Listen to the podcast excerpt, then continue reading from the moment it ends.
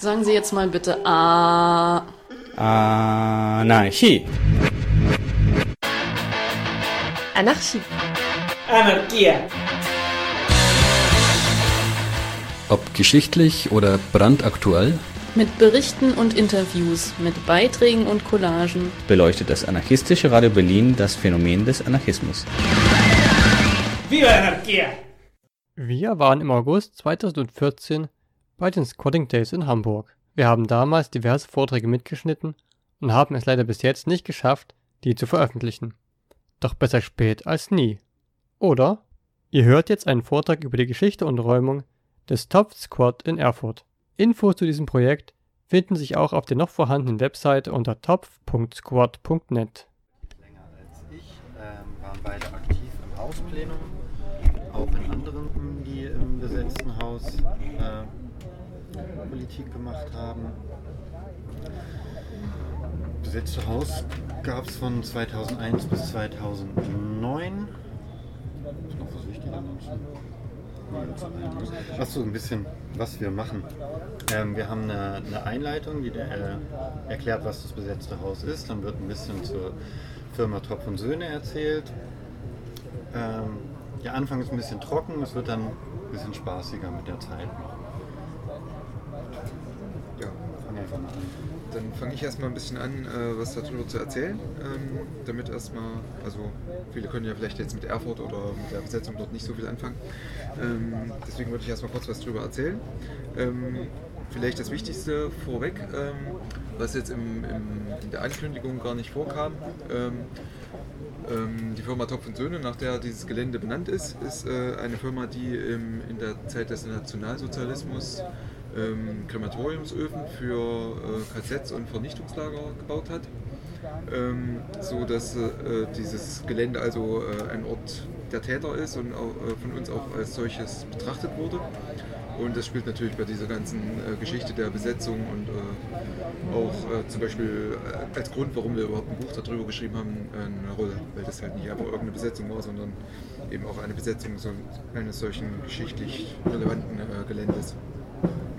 Ja, ähm, trotzdem vielleicht erstmal, äh, bevor ich was zu Topf und Söhne erzähle, ähm, kurz was zu der Besetzung. Ähm, ja, wie gesagt, ähm, 2001 wurde es besetzt. Vorher gab es in Erfurt, das liegt äh, in Thüringen, irgendwo relativ in der Mitte von Deutschland.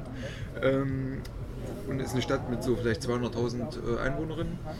Ähm, da gab es längere Zeit äh, erstmal äh, keine, keinerlei linke Räume irgendwie, die selbstverwaltet waren.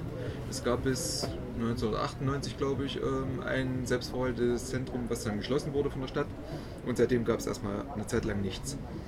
Ähm, deswegen gab es diverse Versuche, irgendwas zu besetzen. Die sind aber alle relativ schnell gescheitert, also immer noch am selben Tag geräumt worden oder so. Und ähm, irgendwann sind dann ähm, die Leute in Erfurt auf die Idee gekommen, äh, dieses ehemalige Topf- und Söhne-Gelände zu besetzen. Ähm, als darüber geredet wurde, dieses Gelände vielleicht äh, zu besetzen, ähm, war den Besetzerinnen bekannt, was das für ein Gelände ist, also die Geschichte des Geländes. Ähm, es war aber nicht der, nicht der eigentliche Grund, das Gelände zu besetzen, sondern der Grund war schon, ähm, dass ein Gelände gesucht wurde für, ähm, ja, für ein selbstverwaltetes Zentrum, wo halt äh, Konzerte, Politik und sowas gemacht werden konnte, wo auch Leute wohnen konnten und so. Ähm, ja, es wurde eben darüber geredet, wie das ähm, mit dem Thema Topf und Söhne war. Ähm, und letzten Endes wurde sich dann entschieden, dieses Gelände zu besetzen, aber äh, mit, der, mit der Vorgabe sozusagen oder mit dem Plan, ähm, dass die Geschichte dieses Geländes dann ein ziemlich wichtiger Teil äh, dieser Besetzung sein sollte. Ja, klar. Könnt ihr das nochmal aufklappen?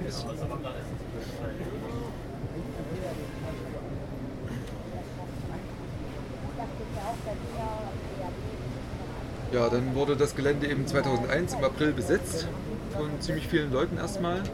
Ähm, und das Glück an dieser ganzen Besetzungsgeschichte war, ähm, dass das Gelände ähm, unter Notverwaltung stand. Das heißt, es war, stand seit 96, also seit fünf Jahren ungefähr leer. Die Firma, die da drauf war, war pleite gegangen und äh, es gab einen Notverwalter, der das Gelände verwaltet hat. Und dieser Notverwalter hatte irgendwie so ein bisschen diffuse Sympathien mit so Hausbesetzerinnen und hat deswegen ähm, den Räumungsbefehl von den Cops nicht unterschrieben. Ähm, ein anderer Grund war noch, dass das Gelände halt ziemlich groß war und ähm, er das dann hätte wieder sichern müssen, nachdem das äh, geräumt worden wäre. Und das hätte also wäre überhaupt nicht möglich gewesen wegen der Größe des Geländes.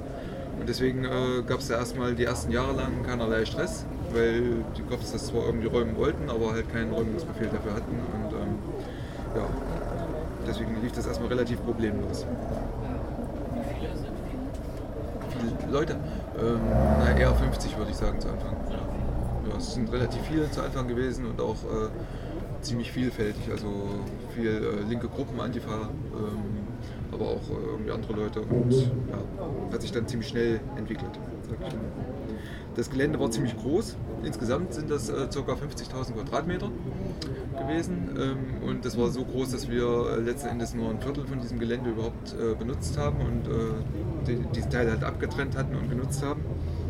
Ähm, und dementsprechend ist in den acht Jahren, die dann da äh, die Besetzung lief, auch relativ viel gelaufen. Es gab äh, Wohnraum für 20 bis 30 Leute, es gab viele Konzerte, Partys, äh, ganz viel äh, Politik wurde gemacht, ähm, Diskussionen, Infoveranstaltungen, es gab Proberäume, ähm, Kino und Küche für alle und so weiter und so fort, was es noch so alles gibt. Und äh, na, wie ich jetzt gerade schon gesagt habe, die Nutzerinnen waren dann eben gerade auch durch die Größe dieses Geländes ähm, relativ vielfältig. Also es waren halt nicht äh, einfach nur linke Studentinnen oder Punker, sondern ähm, waren halt diverseste Gruppen, die sich da irgendwie getroffen haben und ähm, äh, dadurch, dass sie sich getroffen haben, auch irgendwie was miteinander anfangen mussten ähm, und miteinander klarkommen mussten und dadurch hat sich ziemlich viel in Erfurt und der Umgebung dort irgendwie ergeben in dieser Zeit. Ähm, ja, dadurch hat das Gelände eben auch eine ziemlich große Bedeutung für die ganze antifaschistische Szene irgendwie in Erfurt und der Umgebung gehabt, weil es so ein Anlaufpunkt war. Kurze Zwischenfrage. Ja. War es dann ein Haus oder waren es mehrere Häuser?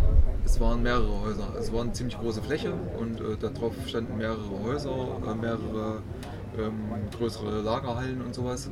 Und es gab äh, auch einen Wagenplatz. Ähm, und ja. Das beschreiben. Ich weiß nicht, ihr könnt auch einfach hier so ein Buch nehmen, da gibt es einen Haufen Fotos drin. Du einfach mal durchblättern. Kann man sich vielleicht eher eine Vorstellung machen davon. Also wir haben das sonst oft gemacht, dass wir gleichzeitig noch Fotos an die Wand geworfen haben. Das haben wir jetzt hier der Einfachheit halber mal äh, weggelassen. So, ähm, ja. Das war es vielleicht erstmal kurz äh, dazu, was, äh, was dieses besetzte Haus so ausgemacht hat. Jetzt würde ich kurz äh, einen Teil machen dazu, äh, was der geschichtliche Hintergrund des, des Geländes ist. Ähm, also zur Firma Top und Söhne, die, äh, der dieses Gelände gehört. Und zwar äh, wurde die 1878 gegründet ähm, und war, hat sich relativ schnell zu einem ziemlich großen Industriebetrieb entwickelt, der zuerst so Dampfkesselanlagen, Melzereien und Speicherbau und sowas betrieben hat, also große Industrieanlagen hergestellt hat und auch Schornstellenbau und so Feuerungsanlagen hergestellt hat. Um, ungefähr um die Größe, also ich hatte ja schon gesagt, das Firmengelände ist ziemlich groß und dementsprechend hat die Firma auch ziemlich, äh, ziemlich viele Mitarbeiterinnen gehabt. 1903 waren das ca. 1300 Leute, die dort äh, beschäftigt waren. Und die Firma war auch international tätig. Während des, äh, der NS-Zeit waren dann auch ca. 300 Zwangsarbeiter äh, dort angestellt. Ja. Mussten dort halt Zwangsarbeit leisten. Ähm, ab 1914 beschäftigte sich Topf und Söhne äh, mit dem Bau von zivilen Krematoriumsöfen. Ähm, das äh, war damals noch ein äh, ziemlich neuer ähm, Geschäftszweig, weil äh, also äh, die Bestattung von Menschen durch, äh, durch Verbrennung ähm, kam erst mit der, mit der Jahrhundertwende überhaupt auf, äh, in Europa zumindest. Und ähm, deswegen war das eben ein ziemlich neuer Zweig. Und Topf und Söhne hatte ähm, dadurch, dass sie sich äh, mit diesem Geschäftszweig Feuerungsanlagen und so schon beschäftigt hatten, äh, sind die da relativ schnell zu einem Marktführer geworden auf diesem Gebiet. Ähm, unter anderem auch deswegen, weil sie sich eben ähm, den Gegebenheiten dieses äh, Bereichs angepasst haben. Äh, wobei halt eben wichtig war, dass es äh, sehr stark um Pietät und Hygiene ging. Also die Leute wollten da halt ähm, ja, bestimmte ähm, moralische Wertmaßstäbe bei diesen Bestattungen ähm, ähm, sehen und äh, daran hat Topf und Söhne sich gehalten. Ab Beginn des Zweiten Weltkriegs änderte sich aber die, der ganze Charakter dieses äh, Krematoriumsbaus, denn äh, Topf und Söhne begannen ähm, erste Leichenverbrennungsöfen für äh, das KZ Buchenwald ähm, herzustellen. Ähm, das KZ Buchenwald ist ungefähr 20 Kilometer von Erfurt weg, also das ist, äh, liegt in Weimar und Weimar ist von Erfurt aus äh, nicht allzu weit entfernt. Da begann also die SS äh, mit Topf und Söhne zusammenzuarbeiten und von Topf und Söhne Öfen anzufordern. Diese Öfen wurden deswegen dort angefordert, weil ähm, die Leichen äh, des, des KZs, also die äh, ja, durch die Wachmannschaften dort umgebracht wurden oder durch Krankheiten umgekommen sind, ähm, zuerst in dem städtischen Krematorium verbrannt wurden. Das ist aber mit der Zeit so auffällig geworden, weil das so viele waren. Ähm, und deswegen wurde begonnen, ähm, die Leichen eben mit diesen transportablen Leichenverbrennungsöfen ähm, zu verbrennen. Das waren zuerst noch Öfen, die nicht äh, speziell für diesen Zweck hergestellt waren. Die wurden also nur dahin geliefert. Ähm, durch diesen Kontakt mit der SS begannen Topf und Söhne dann aber äh, auch stationäre Öfen für Buchenwald und für Dachau zum Beispiel ähm, herzustellen. Und diese Öfen waren dann ähm, eben nicht mehr äh, einfach Öfen, die schon zur Verfügung standen, sondern es waren Öfen, die speziell für die KZs äh, und die Verbrennung der Menschen dort, der Leichen dort ähm, entwickelt wurden. Das waren dann auch schon Öfen, ähm, die, ähm, da muss ich jetzt kurz technisch erklären, die, äh, wo ähm, mehrere Ofenkammern nebeneinander lagen, also wo äh, die Leichen dann eingeschoben wurden und diese Ofenkammern waren untereinander verbunden, sodass zum Beispiel eine Trennung, also dass äh, die Asche der, der Leute, die dort verbrannt wurden, ähm, nicht mehr voneinander zu trennen war. Ähm, und damit waren sämtliche Vorgaben, die es vorher so gab, äh, von Hygiene und Pietät, ähm, vollkommen hinfällig und wurden schon bei diesen ersten Aufträgen, ähm, die von der SS angenommen wurden, nicht mehr eingehalten. Und das hat da schon keine Rolle mehr gespielt. Ja, ähm,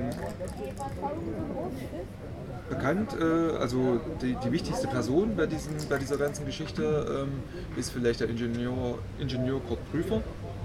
Das war der Leiter der, äh, der Abteilung Spezialofenbau.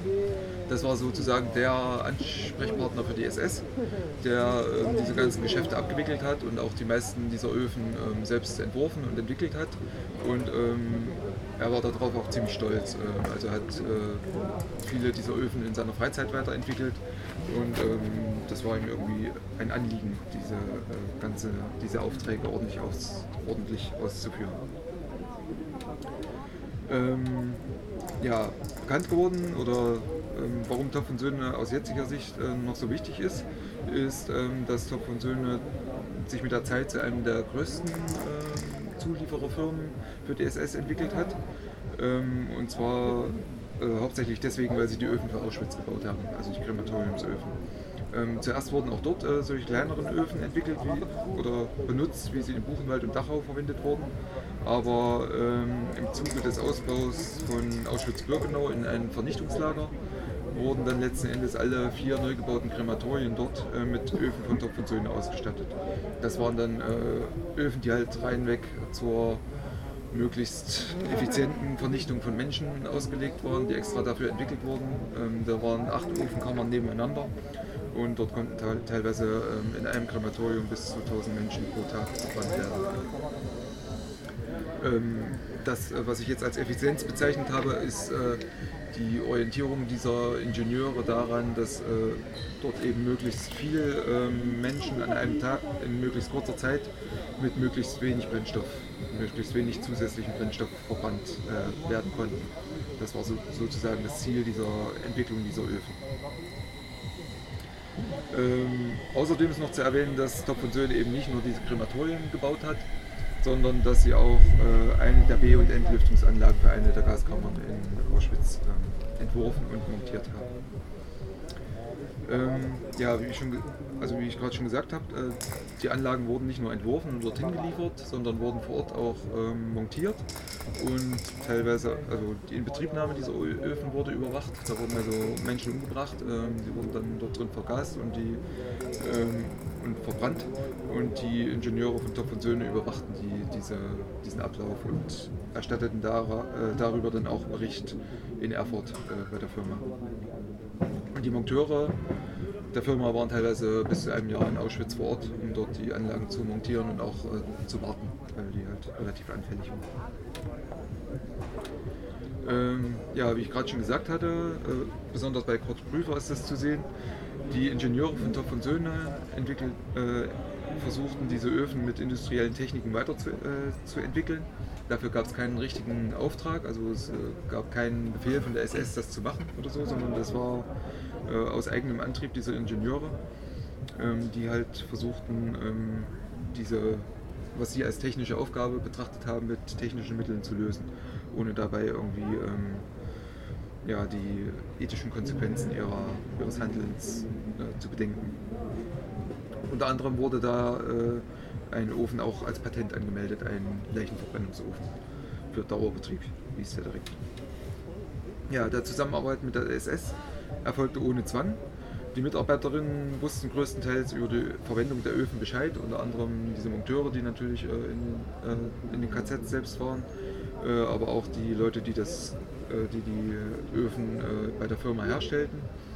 Ähm, sowohl als auch die Geschäftsleitung, die ja sowieso über die Verträge und so äh, darüber informiert war, was dort passiert.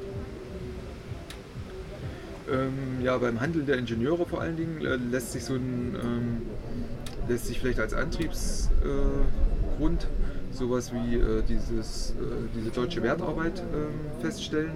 Also so ein technischer Perfektionismus, wo es eben nur darum geht, eine technisch gestellte Aufgabe zu lösen, ohne dabei darüber nachzudenken, was das Ganze dann letzten Endes ethisch bedeutet.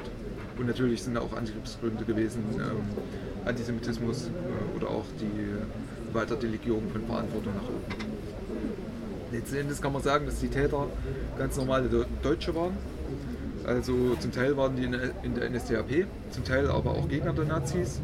Es gab zum Beispiel ähm, bei Topf und Söhne eine ziemlich große und ziemlich aktive äh, illegale KPD-Gruppe. Die haben sich hauptsächlich mit der Unterstützung der Zwangsarbeiterinnen bei Topf und Söhne beschäftigt.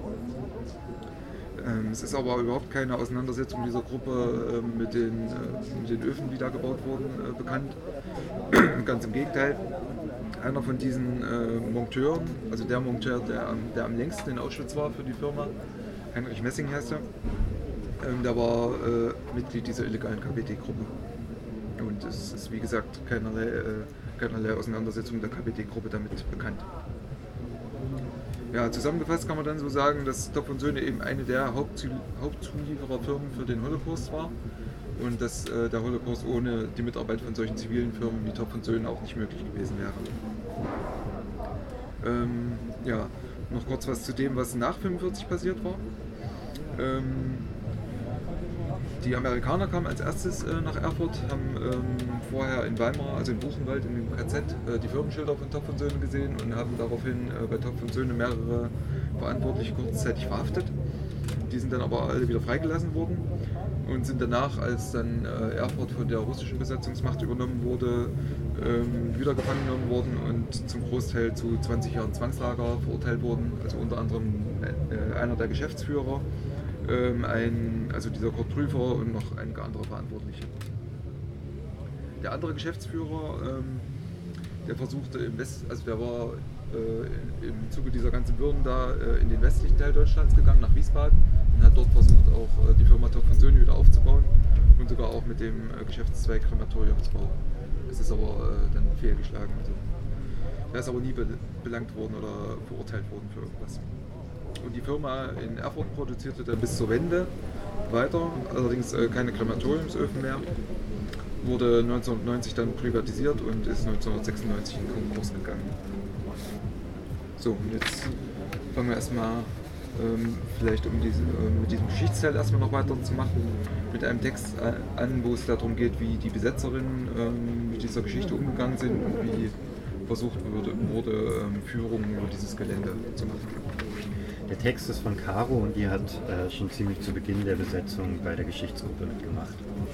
Von der fehlenden Einfachheit der so einfachen Rundgänge. Der Geschichte des Topf- und Söhne-Geländes wird heute im sanierten Verwaltungsgebäude in einer vorwiegend klassisch bzw. herkömmlich angelegten Ausstellung Raum gegeben. Dort wird versucht, durch verschiedene Themenbausteine die hervorstechenden Inhalte zu Topf und Söhne, Technik und Vernichtung, Arbeit und Verantwortung, der Ort und seine Geschichte, erinnerungs- und bildungspolitisch neu und nachhaltig zu bearbeiten. Aber ich bezweifle, dass es so prägend ist, wie es die selbstständige Auseinandersetzung mit der Firmengeschichte während der Zeit im besetzten Haus war. Die Workshops des Erinnerungsortes zielen zwar auf die Eröffnung eines persönlichen und damit bleibenden Zugangs zur Firmengeschichte und eine Übertragung der Lerninhalte auf die heutige Zeit, aber eine grundlegende Auseinandersetzung bzw. Reflexion über die Gesellschaft und ihre modernen Prinzipien findet nicht statt. Es steht nicht zur Debatte, dass mit Begriffen wie Arbeitsethos, Autoritätshörigkeit, Moral und Disziplin das Verhalten der verschiedenen Firmenangestellten bei Topf und Söhne erklärbar wird, obwohl die Lebensläufe der Angestellten verdeutlichen, wie wenig ihr Handeln aus faschistischer Überzeugung resultierte. Schade, aber warum auch? Gestern war gestern und Erinnerung ist ein Nicht-Vergessen und mehr nicht. Aber nun mehr über die Rundgänge, die wir organisiert haben. Das Thema war zentral, für manche eben mehr, für andere weniger. Ich machte gleich nach meinem Zuzug nach Erfurt in der Geschichtsgruppe mit. Zu diesem Zeitpunkt gab es bereits ein bisschen Recherche zum Gelände und wir begannen uns mit theoretischen Texten aus dem Bereich der Erinnerungspolitik auseinanderzusetzen und Darstellungsmöglichkeiten der Firmengeschichte abzuwägen. Von den inhaltlichen Diskussionen um Erinnerungs- oder Geschichtsorte abgesehen, war der Zustand des ehemaligen Firmengeländes katastrophal und wir brauchten Hilfe. Die völlig von diversem Müll naher und ferner Anwohnern dazugeschüttete Entschuldigung, die völlig von diversen Müll und ferner Anwohnern dazugeschütteten Wege freizuräumen, um einen geschichtlichen Rundgang zu ermöglichen, stellte eine enorm arbeitsreiche Aufgabe dar, weshalb wir zu einem Geschichtscamp einladen und dabei gleich den Umgang mit dem Gelände thematisieren wollten. Eine breite Diskussion war uns wichtig, denn nicht selten gab es an der Besetzung eben dieses Geländes Kritik. Es sei unvertretbar, auf diesen Trümmern zu tanzen, also zu wohnen, Konzerte und Diskus zu veranstalten. In Verbindung von Praxis und Theorie zur Geschichte bzw. Erinnerung wollten wir innerhalb mehrerer Camptage auf dem Gelände eine vertretbare Position und Präsentation erarbeiten. Ich weiß nicht mehr, warum wir dieses Projekt nicht verwirklicht haben, denke aber, es lag am, Weg, am Wegzug verschiedener aktiver Leute und an seiner Größe. Die Organisation hätte wirklich sehr viel Mühe und Zeit gebraucht. Jedenfalls legten wir auch ohne das Camp die Hauptwege so nach und nach frei und erarbeiteten die Inhalte des Rundgangs in eigenen Diskussionen. Das war insofern ziemlich spannend, weil wir keine Erfahrung im Bereich von Geschichtsschreibung, Museumsarbeit bzw. Museumspädagogik hatten und die üblichen chronologischen Darstellungen ablehnten. Als Hauptquelle für die Inhalte nutzten wir vor allem das Buch Jean-Claude Pressacs, wobei später gerade in Bezug auf die technischen Darstellungen der Firmengeschichte Kritik geäußert und verschiedene Erzählungen überdacht wurden. Die Schwierigkeit lag darin, anhand der technischen Entwicklung der Öfen die Bedeutung der Firma oder besser das Handeln der einzelnen Angestellten im Vernichtungswahn aufzuzeigen, ohne dabei denselben Wortlaut zu verwenden. Also die Arbeitsweise und die verschiedenen Öfen nicht mit Worten zu Masse, Leistung, Kapazität oder Qualität zu beschreiben und dadurch den typischen Denkstrukturen verhaftet zu bleiben. Teilweise war dies jedoch unumgänglich. Darüber hinaus wollten wir in den Rundgängen nicht allein die Firmengeschichte thematisieren, sondern zu einer Auseinandersetzung über Pflichtbewusstsein oder Arbeitsethos im Nationalsozialismus anstoßen. Bis zuletzt gelang es uns nicht wirklich, diese komplexen Inhalte in irgendeiner Weise zu veranschaulichen. Um eine Form historischer Gewissheit zu haben, einigten wir uns darauf, nur Fakten zu verwenden, die in mindestens drei Quellen genannt wurden. Auch Annegret Schüle, das ist eine Historikerin aus Erfurt, die sich äh, mit Topf und Söhne auseinandergesetzt hat, fragten wir um eine Abgleichung der Präsentationsinhalte. Wir entschieden uns für sechs Stationen, an denen später Schautafeln aufgehängt wurden. Anfänglich wurden sie vor jedem Rundgang auf und anschließend wieder abgehangen. Aber um Interessierten den Rundgang unabhängig von uns zu ermöglichen, ließen wir sie später dauerhaft draußen. Für manche waren die Tafelinhalte scheinbar wenig beeindruckend, denn sie wurden ständig zugesprüht oder anderweitig beschädigt. Auch mussten wir vor jedem Rundgang die Wege wieder von, von Müll freiräumen, der erneut abgeladen worden war. Der Verfall des nicht besetzten Firmenareals machte uns zunehmend Sorgen im Hinblick auf eine eventuelle Restaurierung der Gebäude. Die zwei Brände auf dem Gelände taten ihr Übriges dazu. Während wir anfänglich bei den Führungen in die verschiedenen Gebäude gegangen waren und dabei beispielsweise Kurt Prüfers Fensterblick nach Buchenwald auf den Ettersberg zeigten, war später alles so einsturzgefährdet, dass uns teilweise beim Durchqueren der Werkshallen mulmig wurde. Für mich waren vor allem die Führungen mit internationalen Besucherinnen beeindruckend. Nicht allein aufgrund der Sprachschwierigkeiten, gerade bei so einem intensiven und sensiblen Thema, sondern weil mir in diesen Rundgängen immer wieder klar wurde, wie beispielhaft diese Geschichte der Firmenarbeiterin für unser Leben und unsere Gesellschaft ist, wie zentral die Rollen von Arbeit, Moral, Ehrgeiz und Disziplin für die deutsche Gesellschaft sind und wie schwer diese Inhalte formulierbar und vermittelbar sind. Die verschiedenen Rundgänge, die wir mit Bands, Konzertbesucherinnen oder eben Interessierten hatten, verschwimmen in meiner Erinnerung eher zu einem Ganzen. Letztlich waren viele beeindruckt von der Bedeutung dieser in Deutschland unbeachteten Firma und konnten nicht verstehen, warum das Gelände noch kein öffentlicher Ort für Geschichte war. Aber unvergesslich war 2005 der Rundgang mit der israelischen Gewerkschaftsgruppe aus Ashdod und Tel Aviv, die von manchen von uns bereits im Vorjahr dort getroffen, nee, die manche von uns bereits im Vorjahr dort getroffen hatten. In Israel wissen die meisten Menschen um die Bedeutung der Firma Topf und Söhne. Für unsere Besucherin war es daher unbegreifbar, in Erfurt auf einer einzigen Schutthalde des ehemaligen Firmengeländes zu stehen, auf dem zwar ein Teil der Gebäude noch erhalten war, aber abgesehen von den sechs Tafeln nichts auf die Rolle dieser Firma im Nationalsozialismus hinwies. Sie trauten ihren Augen einfach nicht. In den Versuchen, ihnen die Positionen von Stadt, Land, Gedenkstätte Buchenwald und dem Förderkreis zu erklären, wurde auch für mich dieses Unbegreifliche, so real es war, noch unfassbarer. Steppel erzählt jetzt noch was zum äh, Geschichtsort, der dann tatsächlich nach der Räumung in einem der Gebäude, das letztlich gar nicht besetzt war, äh, entstanden ist. Ja. Also dann, damit wollen wir jetzt diesen Geschichtsteil so ein bisschen noch abschließen. Ähm, ja, wie gesagt, seit 96 stand das Gelände leer, 2001 wurde es besetzt. In der Zwischenzeit, ähm, also zwischen 96 und 2001, gab es in Erfurt nur sehr wenig Leute, die sich überhaupt, oder auch vorher gab es in Erfurt kaum Leute, die sich mit dem Thema Topf und Söhne irgendwie beschäftigt hatten. Es begann erst Mitte der 90er, ähm, dass irgendwelche Einzelpersonen sich äh, erstmal damit auseinandergesetzt haben und festgestellt haben, dass das ja vielleicht ein relativ wichtiges Thema ist. Ähm, deswegen wurde auch relativ schnell, nämlich im Jahr 99 dann, ähm, von ein paar Leuten ähm, der äh, Förderkreis Geschichtsort Topf und Söhne gegründet. Das war einfach eine offene Gruppe von Leuten, ziemlich verschiedenen Leuten, also von linken Gewerkschafterinnen bis CDU waren da alles Mögliche dabei. Ähm, einfach irgendwelche Leute, die gesagt haben, dass das Thema wichtig ist und dass da äh, die relativ schnell dazu übergegangen sind, ähm, einzufordern, dass auf dieses Gelände ein Geschichtsort hin muss. Ähm, das hat zu Anfang in der Stadt äh, überhaupt äh, gar keinen Effekt gehabt. Ähm, oder im Posi also es wäre gut gewesen, wenn es keinen Effekt gehabt hätte, sondern ähm, es gab dazu totalen Widerspruch. Also die, die offizielle Stadtpolitik war halt ähm, die positiven Seiten von Erfurt zu betonen und diesen Schandfleck halt irgendwie am besten totzuschweigen. Ähm, es gab da unter anderem 2001, kurz nach der Besetzung, ein Interview mit dem damaligen CDU-Bürgermeister, ähm, der damals gesagt hat, ähm, wenn man bei Topf und Söhne einen Geschichtsort hinmachen muss, dann muss man das auch in Weimar in Buchen, also äh, bei Firmen, die für Buchenwald Limonade und Brötchen und sowas hergestellt haben, müsste man dort auch überall einen Geschichtsort hinmachen. Also der war da vollkommen ignorant und äh, also es gab da absoluten Widerspruch von der Stadt und ähm, vollkommenes Desinteresse für dieses Thema überhaupt.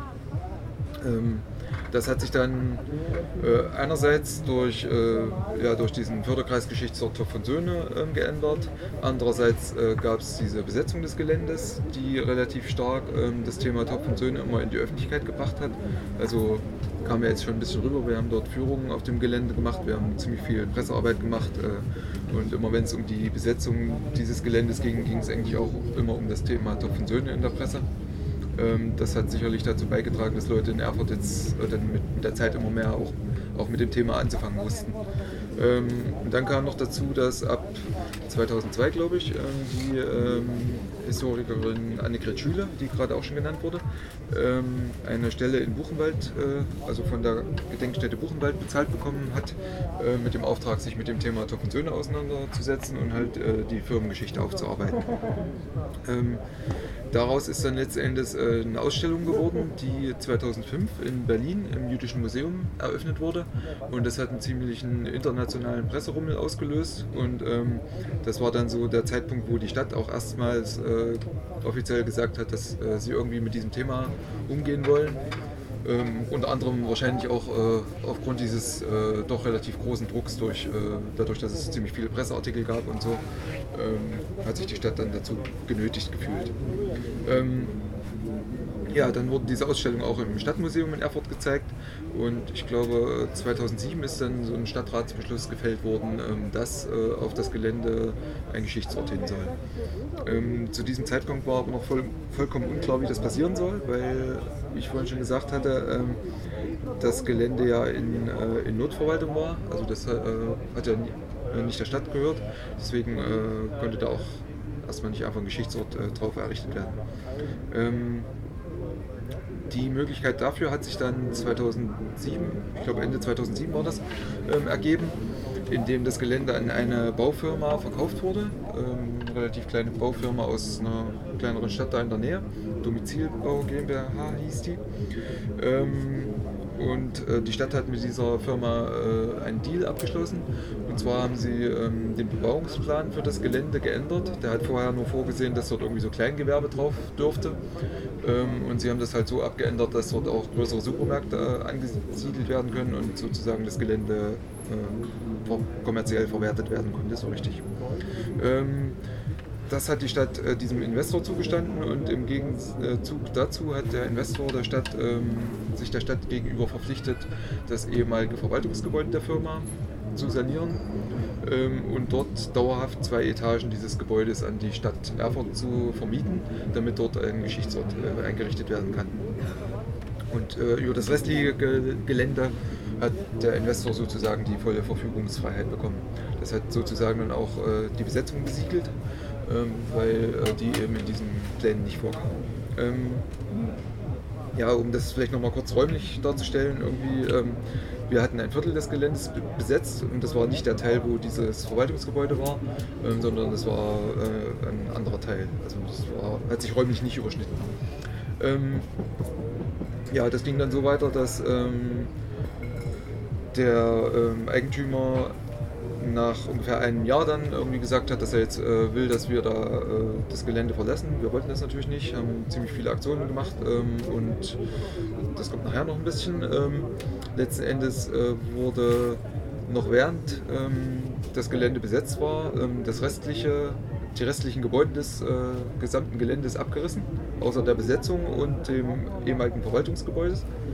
Ähm, da gab es nicht großartig Kritik dran, obwohl das ziemlich doof war, weil das eben ähm, zum Teil relativ große Montagehallen waren und äh, ziemlich viele Gelände, äh, Gebäude, die halt historisch wertvoll waren und die vor allen Dingen ähm, irgendwie einen Eindruck von dieser Größe dieser Industriefirma ähm, vermittelt haben. Und das ging damit einfach verloren.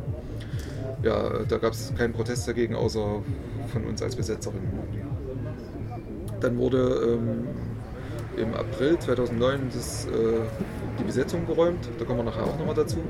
Und ähm, gleich darauf wurde dann dieser besetzte Teil auch abgerissen, nachdem diese Räumung erfolgt war. Also das war noch an derselben Nacht sozusagen, äh, dass der, der, die kompletten Gebäude platt gemacht wurden und äh, ja, weggerissen wurden. Und äh, parallel dazu wurde eben das äh, ehemalige Verwaltungsgebäude saniert. Und äh, im Ja- Januar 2011 wurde dann dort äh, der Geschichtsort oder Erinnerungsort heißt er jetzt ähm, eröffnet. Und der ist dort jetzt halt seit 2011. Und, äh, und die Leiter, Leiterin dieses Geschichtsorts ist die äh, Historikerin Annegret Schüle, die jetzt auch schon öfter vorkam. Ähm, ja, die ist halt Leiterin und ja. Das war jetzt kurz nur die Entwicklung äh, auf dem Gelände. Ähm, und wir würden jetzt äh, ein bisschen damit weitermachen, wie, äh, wie diese Besetzung abgelaufen ist und würden anfangen mit einem Text, der so ein bisschen die Innensicht, äh, also äh, wiedergibt, warum die Leute das dort besetzt haben, die das empf- empfunden haben, damit zu machen. Ja, gerne. Söhn ist das denn sozusagen in der Zeit äh, eine Hauptfirma gewesen für alle KZs in Deutschland Umgebung? Oder gab es auch noch andere Firmen? Es gab noch eine andere Firma, das war die Firma äh, Cori, die äh, irgendwo in der Nähe von Berlin äh, herkam. Und ähm, die haben, also ich glaube, die haben ein bisschen weniger gebaut, aber äh, waren auch relativ wichtig. Aber Topf und Söhne ist deswegen bekannt, weil sie die Öfen für Auschwitz gebaut haben. Das hat Cori nicht gemacht. Ähm, und die beiden Firmen standen äh, in Konkurrenz zueinander. Also die haben teilweise versucht, sich die Aufträge zu den KZ-Öfen gegenseitig wegzuhaschen. So. Ja. Frage war da letztendlich, als das sozusagen geräumt wurde, viel Leerstand in der Erfurt. So, warum? Also gäbe es auch viele andere große Flächen, die die einfach hätten vielleicht kaufen können und nutzen können. Was also es, es hätte schon andere Flächen gegeben, aber so viel, also jetzt gibt es nicht mehr so viel Leerstand in Erfurt, das ist schon deutlich weniger geworden seitdem. Ja. Aber die, also die Stadt hatte auch ein starkes Interesse, dieses Gelände zu verkaufen, weil das halt äh, auch an so einer Einfahrtsstraße liegt. Wenn man mit dem Zug reinfährt und auch wenn man mit per Straße reinfährt, äh, sieht man das halt direkt und es war halt so auch ein Schandfleck. War halt ein brachliegendes Gebäude, was halt irgendwie bunt und, und so aussah. Das, äh, ja, deswegen ist die Stadt, hat die Stadt da glaube ich auch ein ziemliches Interesse gehabt, dass das irgendwie ja, kommerziell verwertet wird und in Ordnung gebracht wird. Würde lesen von A. Mein erstes Mal. Als ich das erste Mal eher zufällig zum Plenum im besetzten Haus ging, gab es das Projekt schon eine ganze Weile. Es wurde gerade über eine Band diskutiert, die im Haus spielen wollte, aber nach Ansicht einiger Hausis nicht sollte. Meine Vorstellungen zum Thema waren wohl eher platterart. Ich fand, man könnte die ruhig spielen lassen.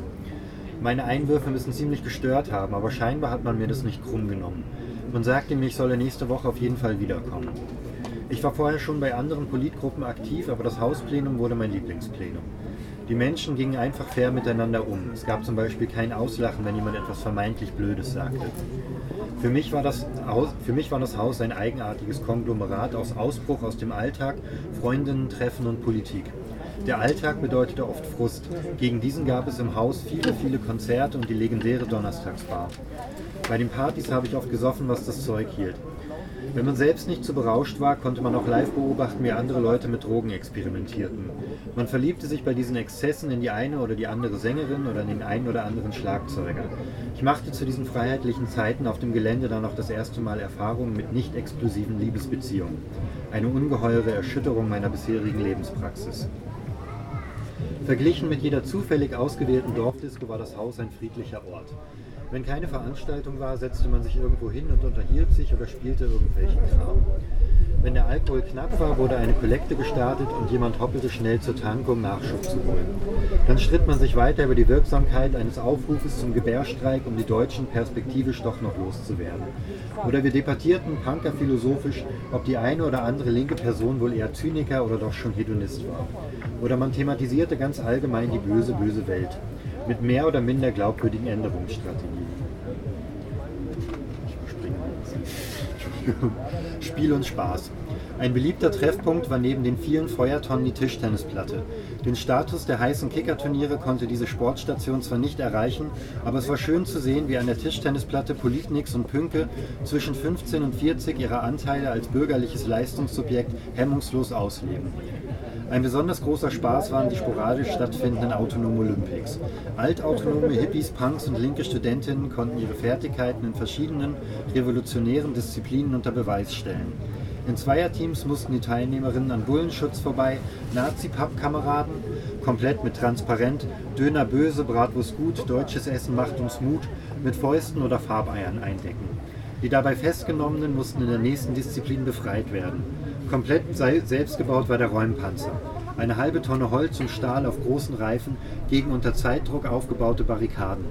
Höhepunkt der Kreativität war ein aus mehreren Einkaufswagen, Holz, Pappmaché und einem Gartenschlauch gebauter Wasserwerfer, an den die Teams vorbeikommen mussten. Wer nass wurde, bekam Punktabzug. Politik wurde im Haus mit kritischem Anspruch betrieben. Bei theoretischen Debatten spielten persönliche Neigungen und Interessen eine große Rolle. Es gab immer Leute, von denen man noch was lernen konnte.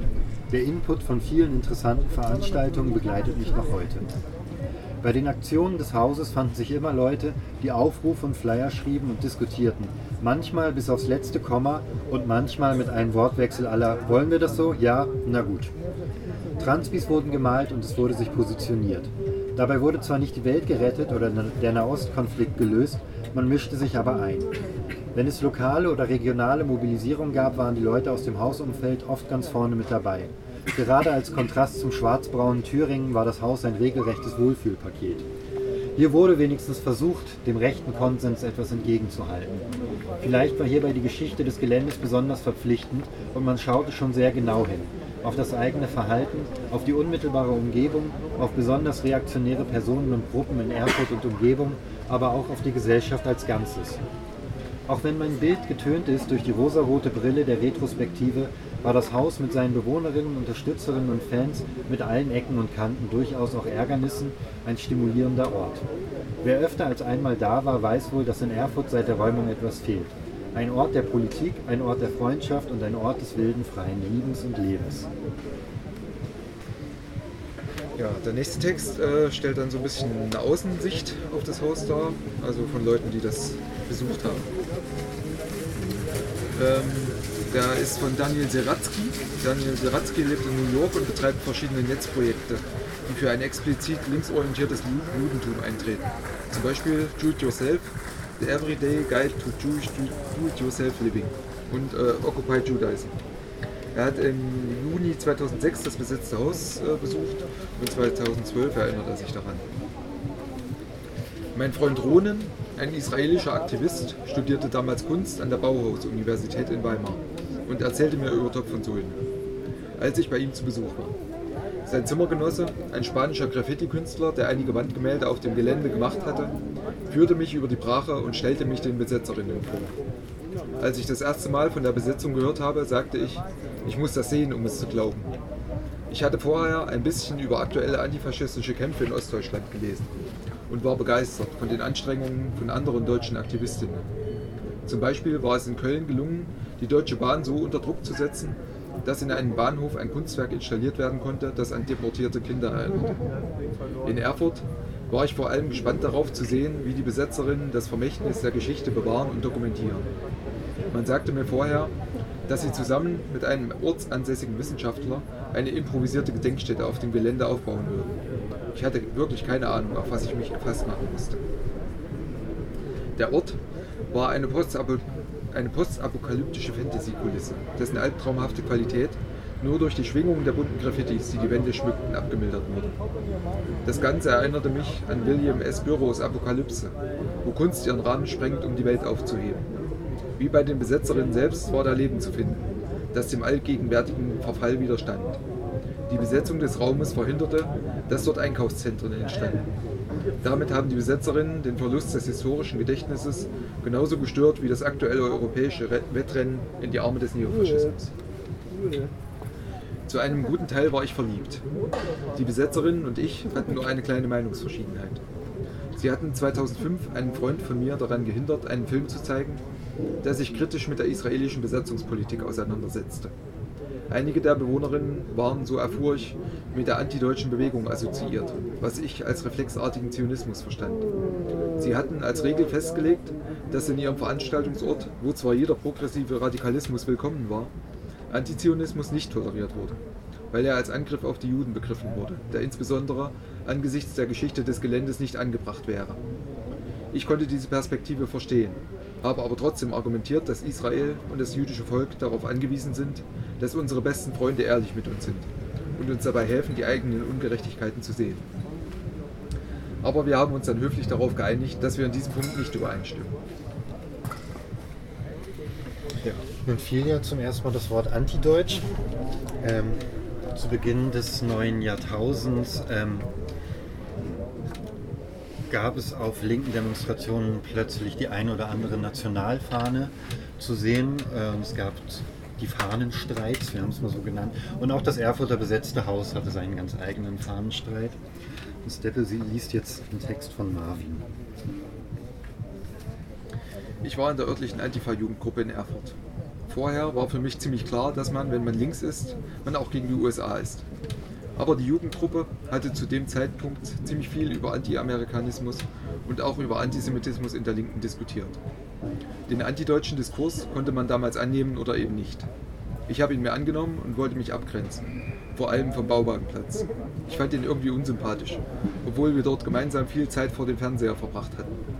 Meine offizielle Begründung dafür, eine USA-Fahne an ein besetztes Haus zu hängen, war, dass diese Fahne ein Symbol der Befreiung vom Nationalsozialismus sei. Klar, man hätte sich auch eine rote Fahne mit Hammer und Sichel oder eine französische Fahne ins Fenster hängen können. Aber das war als bewusste Provokation gedacht. Und die hat gefruchtet. Eines Morgens wurde ich von einer Bewohnerin des Bauwagenplatzes mit den Worten Nimm diese Fahne aus dem Fenster oder es knallt geweckt. Ich habe mich ein bisschen gefreut, dass die Provokation aufgegangen ist. Ein paar Tage später bin ich dann aufgewacht, weil irgendwelche Sachen gegen mein Fenster flogen. Ich habe rausgeguckt und unten auf dem Bauwagenplatz einen kleinen Pulk von Menschen gesehen, die sowas in der Hand hatten wie ein Gewehr. Es hat sich dann im Nachhinein herausgestellt, dass es nur ein Luftdruckgewehr war, aber das war von oben nicht einsehbar. Von der Lust an der Provokation ging es damit gleich zur Angst über, weil ich nicht einschätzen konnte, wie ernst es die Leute da unten meinen. Ich bin gleich aus meinem Zimmer raus, mehr oder weniger auf allen Vieren, und habe einen Mitbewohner, der ganz guten Kontakt zum Bauwagenplatz hatte, gesagt, er solle runtergehen und die Leute irgendwie davon abhalten. Ich habe dann in der Küche auf der Couch gewartet, bis der Mitbewohner wieder oben aufschlug und die Ansammlung von Bewohnern und Dauergästen sich aufgelöst hatte. Im Nachhinein betrachtet kann man sagen, es ist nichts weiter passiert. Also weder mir noch der Fahne. Das Symbol hat gehalten. Aber das war für mich in dem Moment nicht klar. Ich habe noch am gleichen Tag einen ziemlich pathetischen Text geschrieben und das Hausplenum aufgefordert, sich vom Bauwagenplatz zu distanzieren, was dann formal auch passiert ist. Mittlerweile würde ich aber sagen, ich habe mich insofern nicht so viel von den Leuten unterschieden, die da auf mein Fenster geschossen haben, als dass es von beiden Seiten eine ziemliche Punkrock-Aktion gewesen ist. Ich hätte mir ja ausmalen können, was passiert. Nicht, dass ich es heute gut fände, auf eine USA-Fahne zu schießen. Aber eine um der Provokation willen aufzuhängen, ist ein bisschen postpubertäres Gehabe gewesen. Ich muss auch sagen, dass sich der Wagenplatz später durchaus gewandelt hat. Es gab eine Politisierung und ich weiß, dass auch Leute, die damals bei dieser Attacke auf die Fahne der Befreier dabei waren, sich mit Anti-Amerikanismus auseinandergesetzt haben. Und das wahrscheinlich nicht deswegen, weil ich mir eine USA-Fahne ins Fenster gehangen habe. Der Text war von Marvin, der von 2002 bis 2004 im besetzten Haus gewohnt hat und sich eine USA-Fahne weit sichtbar von außen in sein Fenster gehängt hat. Und ich lese jetzt mal die andere Seite der Geschichte vor. Das war ein Text von Keller, der auf dem Bauwagenplatz gewohnt hat. Zu der Zeit, als die Fahne da raushing, war gerade ein Kumpel aus der Schweiz zu Besuch. Das war ein kleiner Punker, der kam mit einem Palituch um den Hals. Das war die Zeit, wo fast jeder kleine Punker so ein Tuch hatte. Er ist auf Krücken gelaufen, weil er irgendwas am Bein hatte. Bei einer Party im Haus wurde er als Antisemit beschuldigt. Dafür gab es wahrscheinlich keine großen Erklärungen, stattdessen wurde ihm auf ziemlich rabiate Art das Tuch abgenommen. In der Nacht haben wir dann ein bisschen gefeiert. Ich kam morgens aus dem Wagen und habe die Fahne gesehen. Das fand ich einfach nur total ätzend. Sowas geht einfach nicht. Also dieses ganze patriotische Ding und der USA-Kram gehört nicht zu einem besetzten Haus. Ich bin auch immer dagegen gewesen, wenn Leute auf dem Wagenplatz sich DDR-Fahnen aufgehängt haben oder sowas. Staaten unterdrücken Menschen, das ist scheiße. Mit dem Zeigen der Fahne akzeptiert man auch immer die negativen Seiten, Rassismus und so. Ich hänge mir auch keine Deutschlandfahne auf, weil ich die Krankenversicherung hier so toll finde. Ich finde es auch Quatsch, drauf rumzureiten, dass die USA die Befreier vom Nationalsozialismus sind. Das ist wie wenn man auf den großen starken Bruder zeigt, statt selbst was gegen Nazis zu machen. Wir haben dann ein altes Luftgewehr mit Scheiße geladen und gegen das Fenster mit der Fahne geballert. Mehr so aus Jux und nicht, um wirklich was kaputt zu machen oder jemanden zu verletzen. Wir hatten ja selbst die Fenster eingesetzt. Dass der Typ, der da gewohnt hat, Schiss hatte, fand ich übertrieben. Es wäre ihm zu keinem Zeitpunkt was passiert und im Endeffekt musste er damit rechnen. Das war schon eine Riesenprovokation. Ich glaube, dass es von ihm aus eigentlich nicht um die USA ging, sondern dass er uns vor allem herausfordern wollte. Es gab da sowieso schon einige Spannungen zwischen Haus und Wagenplatz. Vielleicht hat er uns deshalb so provoziert, damit die Spaltung irgendwann ganz vollzogen wird. Ist aber nur eine Vermutung. Ich finde immer noch, dass man eine USA-Fahne nicht aufhängen sollte. Das waren, das waren zwei Texte, die sich ein bisschen mit den, den, Streitpunkten innerhalb der Besetzerin äh, auseinandergesetzt haben.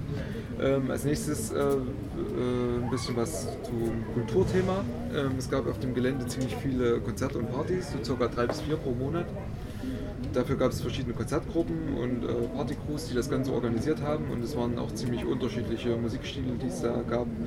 Äh, Drum Bass, äh, Techno, Hip-Hop, äh, Hardcore und Punk, alles Mögliche lief da.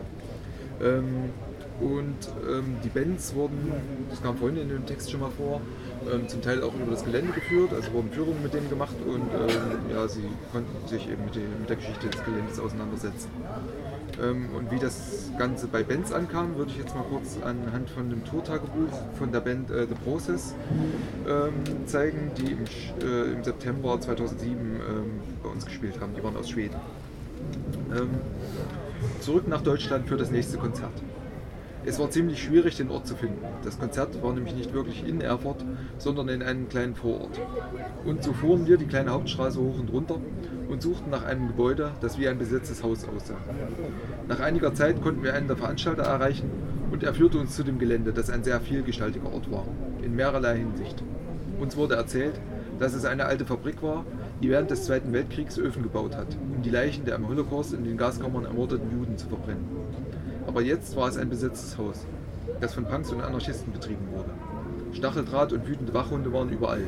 um Nazi-Attacken abzuwehren, die recht weit verbreitet in der ehemaligen DDR sind. Wir brachten unsere Sachen rein und warteten, bis das Essen fertig war. Das Haus hatte einen Internetanschluss, was sich als sehr praktisch erwies. Das Essen war dann eine lokale Spe Spezialität, die Knützle genannt wurde oder so ähnlich. Eine Art von Klößen aus Kartoffeln und Mehl mit Räuchertofu und Zwiebeln in einer braunen Soße. Interessant. Das Bier war großartig wie üblich. Es überrascht uns wirklich, dass all diese besetzten Häuser, egal wie heruntergekommen sie aussehen, immer eine große Auswahl von Qualitätsbieren haben. Ich denke, das liegt an der deutschen Kultur. Weder wissen wir selbst, was Knützle sein sollen, noch sind wir der Meinung, dass es bei uns eine sehr große Auswahl an Bier gegeben hätte. Ja, jetzt äh, bewegen wir uns so langsam Richtung Räumung. Ich hatte es vorhin schon gesagt, ab 2007, 2008 wurde das Gelände verkauft. Ähm, deswegen gab es ab äh, Herbst 2008 äh, ziemlich viele Aktionen. Es gab äh, mehrere große Demonstrationen mit äh, jeweils über 1000 Teilnehmerinnen, was für eine Stadt wie Erfurt ziemlich viel ist. Ähm, und äh, Aktionswochen, äh, sonst was alles. Ähm, und eine der wohl bekanntesten Aktionen, die in der damaligen Zeit passiert war, war die Entführung von Bernd de Brot. Bernd des Brot ist so eine Figur des Kinderkanals in Erfurt. Und da steht so eine ca. zwei Meter große Figur vor dem Erfurter Rathaus, ziemlich groß und schwer ist und die war dann eines Tages plötzlich weg. Und ja, da gab es irgendwie äh, ein Bekennerinnen-Video, äh, was sich mit den Besetzerinnen solidarisiert hat und ja, und dazu würden wir jetzt so einen Text, der im Nachhinein dazu verfasst wurde. Ähm, in dem Video, das zeigen wir für gewöhnlich, machen wir heute nicht, ähm, solidarisiert sich auch Bernd das Brot mit den Besetzerinnen.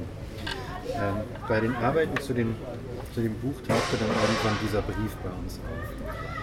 Liebster Bernd das Brot, mittlerweile sind beinahe drei Jahre vergangen seit unserer schönen, wenn auch viel zu kurzen gemeinsamen Zeit.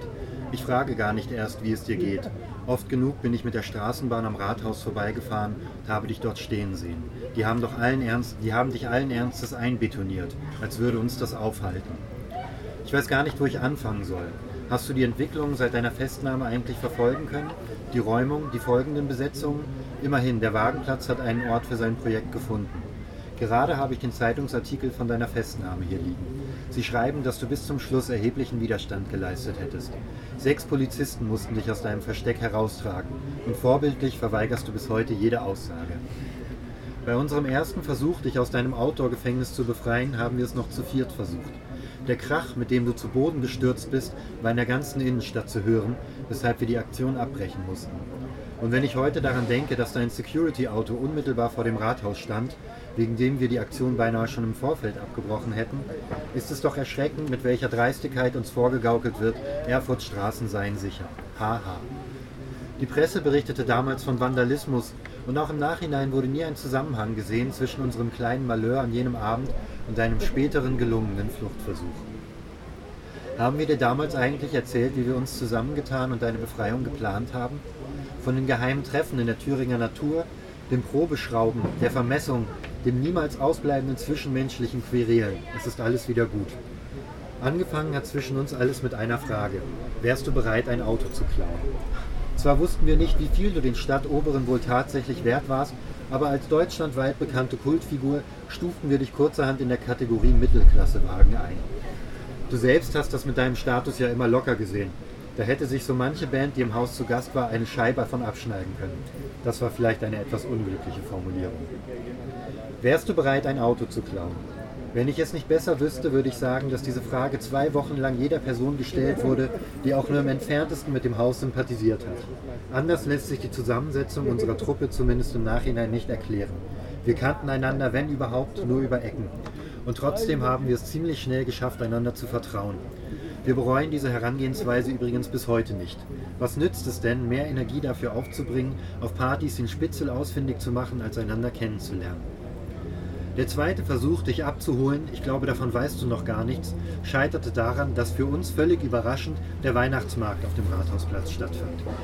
Da verbringen wir Nächte in Hauseingängen, um zu notieren, wann Straßenbahnen fahren, wie oft die Polizei oder ein Taxi vorbeikommt. Merke, drei Taxis gleich ein Streifenwagen.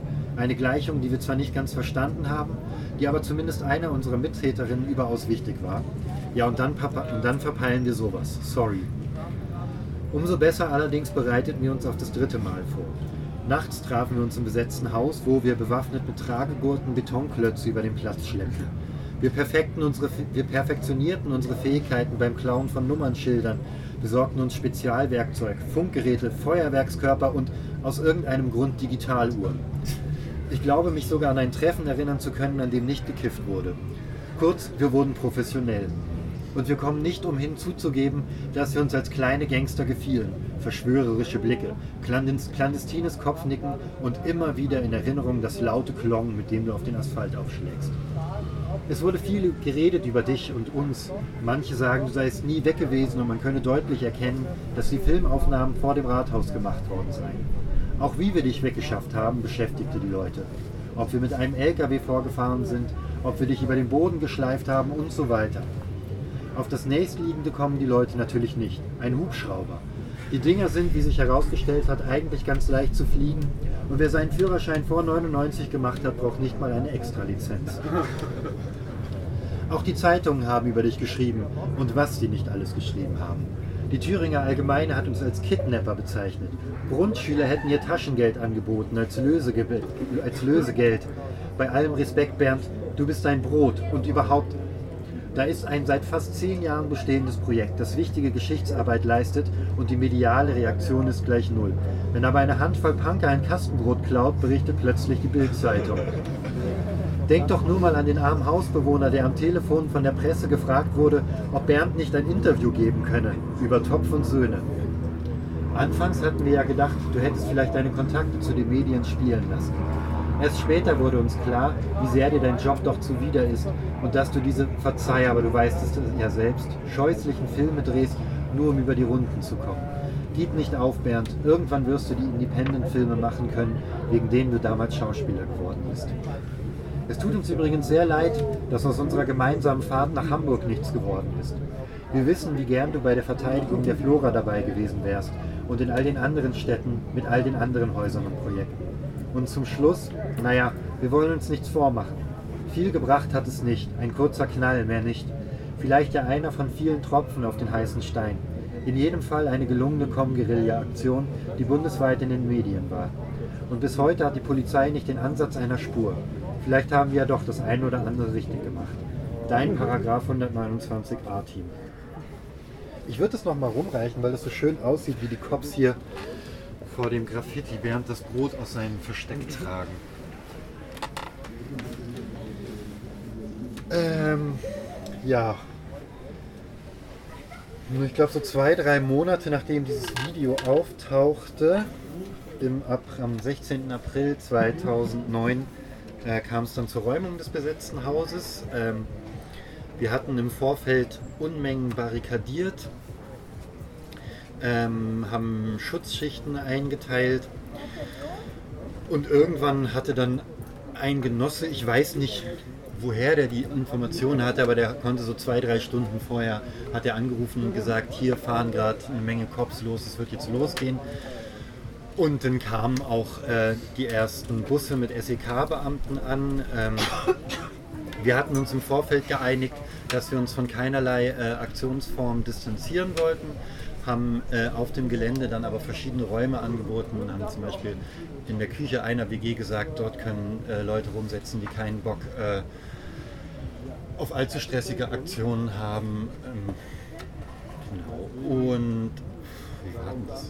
So um 5 Uhr kamen, glaube ich, die ersten Cops an. Zwei Hubschrauber mit irgendwelchen paramilitärischen Einheiten waren am Start, die sich da abseilten und mit irgendwelchen Gewehren rumballerten. Ich kenne mich da nicht aus. Die werden nicht mit scharfer Munition geschossen haben, aber auf jeden Fall so Gasgranaten flogen da durch die Gegend und, und Gummigeschosse haben auch einige Leute abgekriegt. Also es war eine, eine, eine militärische, martialische Geschichte, völlig überzogen für so einen Haufen Hippie und Punker, die da gewohnt haben. Ähm, gedauert hat weiß nicht, drei, vier Stunden oder so, bis alle da raus waren. Und äh, alle kamen in Gewahrsam, wurden auch sofort dann oder so schnell wie möglich Haftrichtern vorgeführt.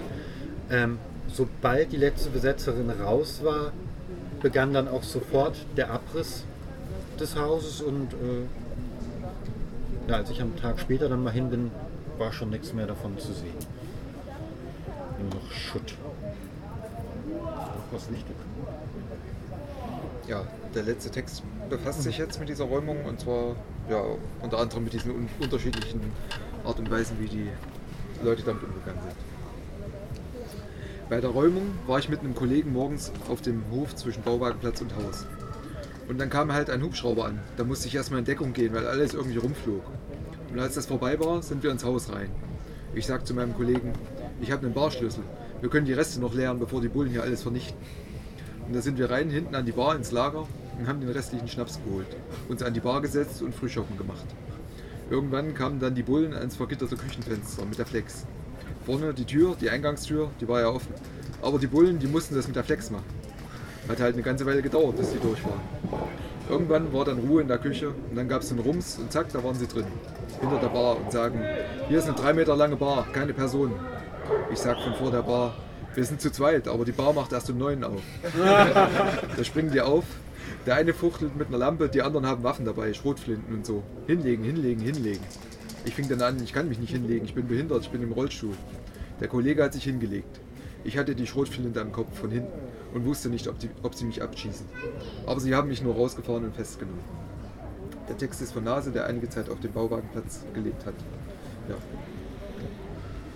Und damit ist die Lesung vorbei. Wenn ihr Fragen habt, stehen wir natürlich gern bereit, die zu beantworten. Ist das Video noch auffindbar? Das gibt es noch auf den entsprechenden Plattformen im Internet. Das gibt es, glaube ich, bei Vimeo. Bei, bei YouTube gibt es, glaube ich, nicht mehr. Ich dachte zwischendurch immer wieder. Zwischen- Aber Vimeo auf jeden Fall, ja. Sehr lustig anzuschauen.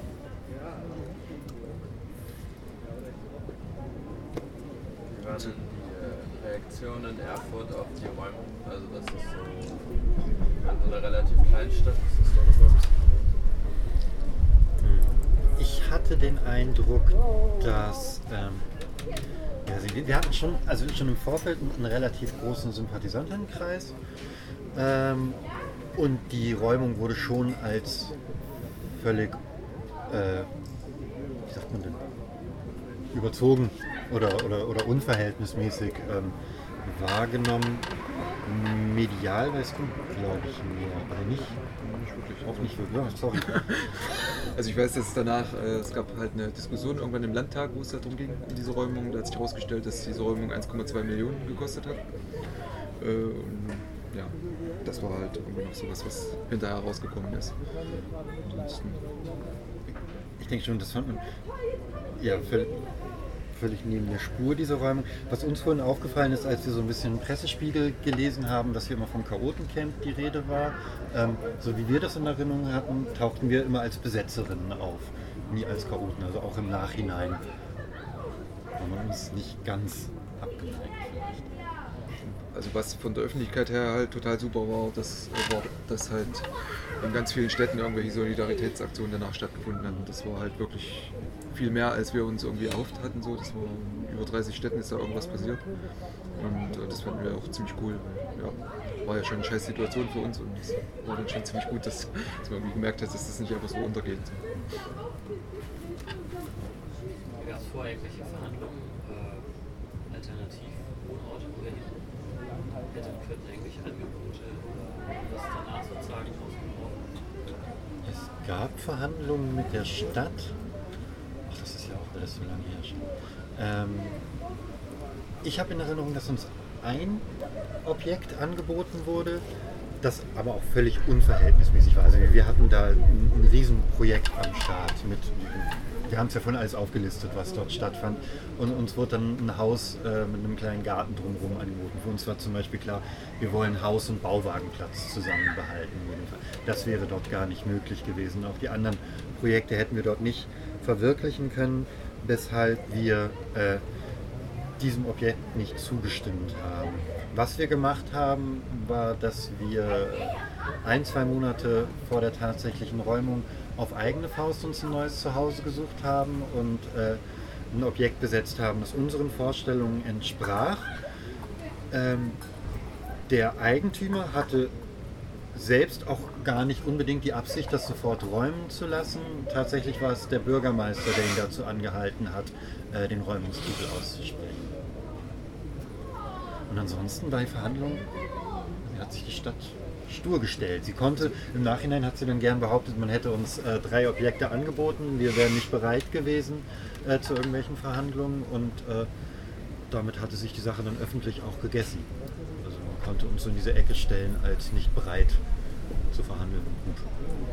Also die, die Verhandlungen, die es gab, äh, waren halt auch sehr kurz. Die wurden von der Stadt, von Seiten der Stadt abgebrochen, nachdem wir dieses eine äh, Gebäude abgelehnt hatten. Seitdem, danach gab es keine Gespräche mehr mit der Stadt. Das war, ging nicht von uns aus, sondern die Stadt hat dann gesagt, sie reden jetzt nicht mehr mit uns. Also das war schon relativ, das war vielleicht im Januar ungefähr.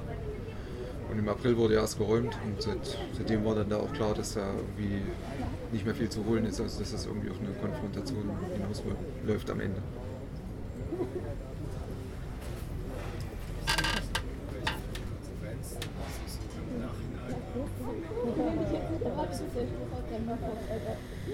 Es gab halt, äh, es gab keine, äh, es sind keine Leute verurteilt worden danach. Also es wurden halt 30 Leute festgenommen, die davor saßen vor dem Gebäude. 30 Leute waren ungefähr drin.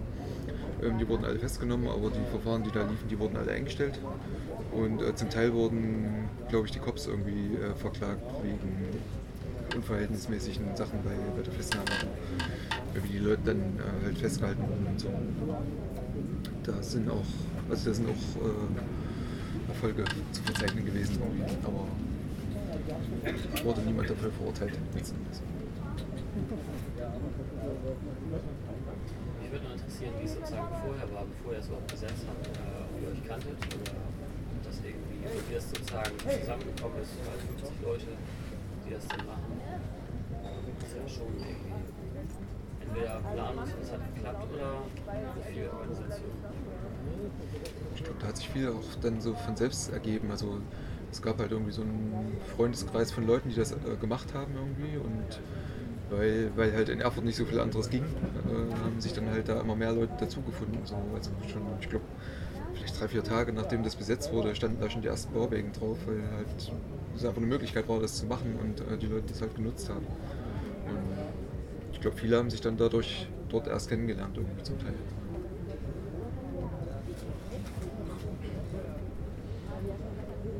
Und tatsächlich waren die Leute wohl auch eher überrascht, dass das geklappt hat mit der Besetzung. Dass es überhaupt länger als eine Woche gehalten hat und dann äh, tatsächlich auch acht Jahre.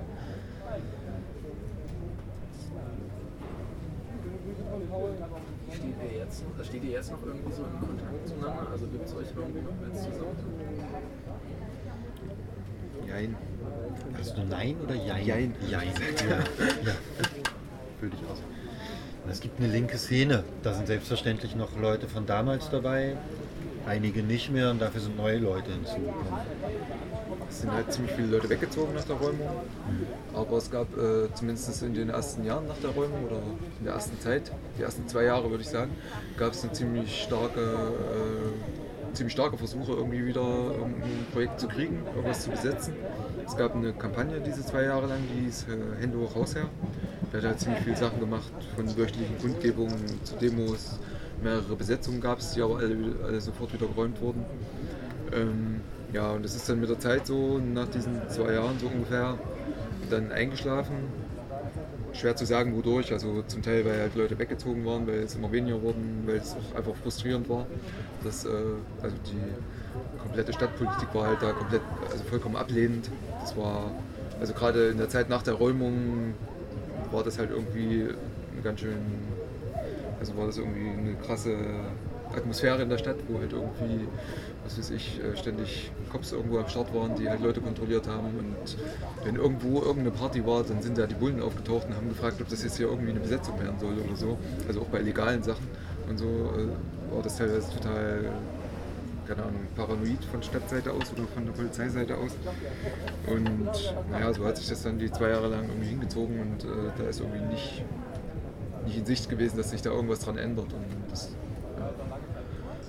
ist letzten Endes auch jetzt noch ein bisschen so. Es gab jetzt irgendwie nochmal Gespräche mit der Stadt, aber bis jetzt hat sich da nichts weiter ergeben. Habt ihr die ganze Zeit CDU bei euch? Nee, SPD ist es schon, war es auch schon bei der Räumung. SPD und, und Linke. Linke. Und Linke, genau. Also CDU war bis 2005, glaube ich, dieser Ja. Bürgermeister, den ich vorhin da erwähnt habe mit dem Interview. Und danach ist es seitdem SPD und Linke gewesen. Es gibt jetzt kein irgendwie soziales Zentrum, Squad, irgendwas. Das Einzige, was es gibt, war, dass das Hausplenum bestand dann jetzt lange Zeit noch weiter, äh, sich dann irgendwann aus der Not heraus entschlossen hat, ein legales Ladenprojekt zu machen, was aber nicht im entferntesten an, an besetztes Haus herankommt. Also eine Art Infoladen. Das ist das, was es gibt. Ansonsten gibt es jetzt in Erfurt ganz viele relativ äh, getrennt voneinander, viele kleine Projektchen irgendwie. Also irgendwo machen Leute irgendwie so Kultursachen. Ähm, irgendwo haben sich Leute ein Haus selbst gekauft irgendwie, um da äh, selbstverwaltet wohnen zu können. Und da gibt es halt äh, diesen Infoladen, Veto heißt der. Sowas halt, aber das ist alles vollkommen getrennt voneinander und hat wenig miteinander zu tun. Es gibt auch den Wagenplatz. Also der Wagenplatz ist das einzige Projekt, was gleich danach irgendwie einen, einen anderen Ort gefunden hat. Die haben von der Stadt äh, ein Gelände, nee, nicht von der Stadt, sondern von der Kirche ein Gelände mieten können, was relativ weit außerhalb ist, was ja aber relativ, also fast kostenlos irgendwie und den gibt es halt schon seitdem. Ähm, also es gibt halt Projekte, aber die sind halt alle sehr voneinander getrennt und ja, gerade dieser Effekt, dass viele Leute aufeinander stoßen und irgendwie zusammen was machen, den gibt es jetzt halt nicht mehr. Das merkt man ziemlich stark. Also Erfurt ist halt relativ tot seitdem.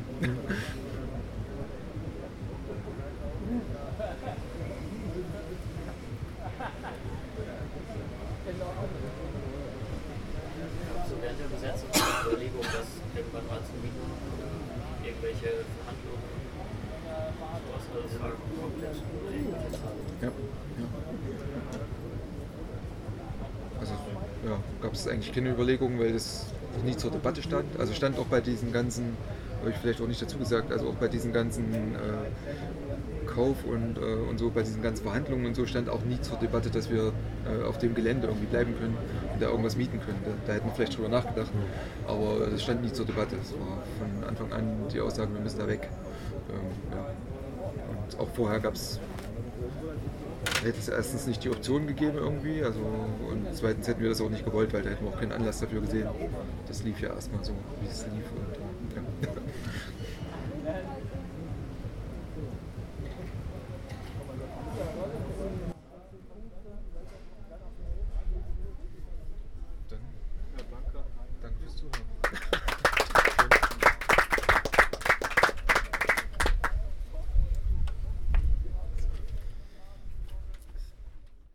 Alle Infos zu den Squatting Days 2014 findet ihr unter squattingdays.noblogs.org. Wir haben damals auch ein Interview mit den OrganisatorInnen geführt.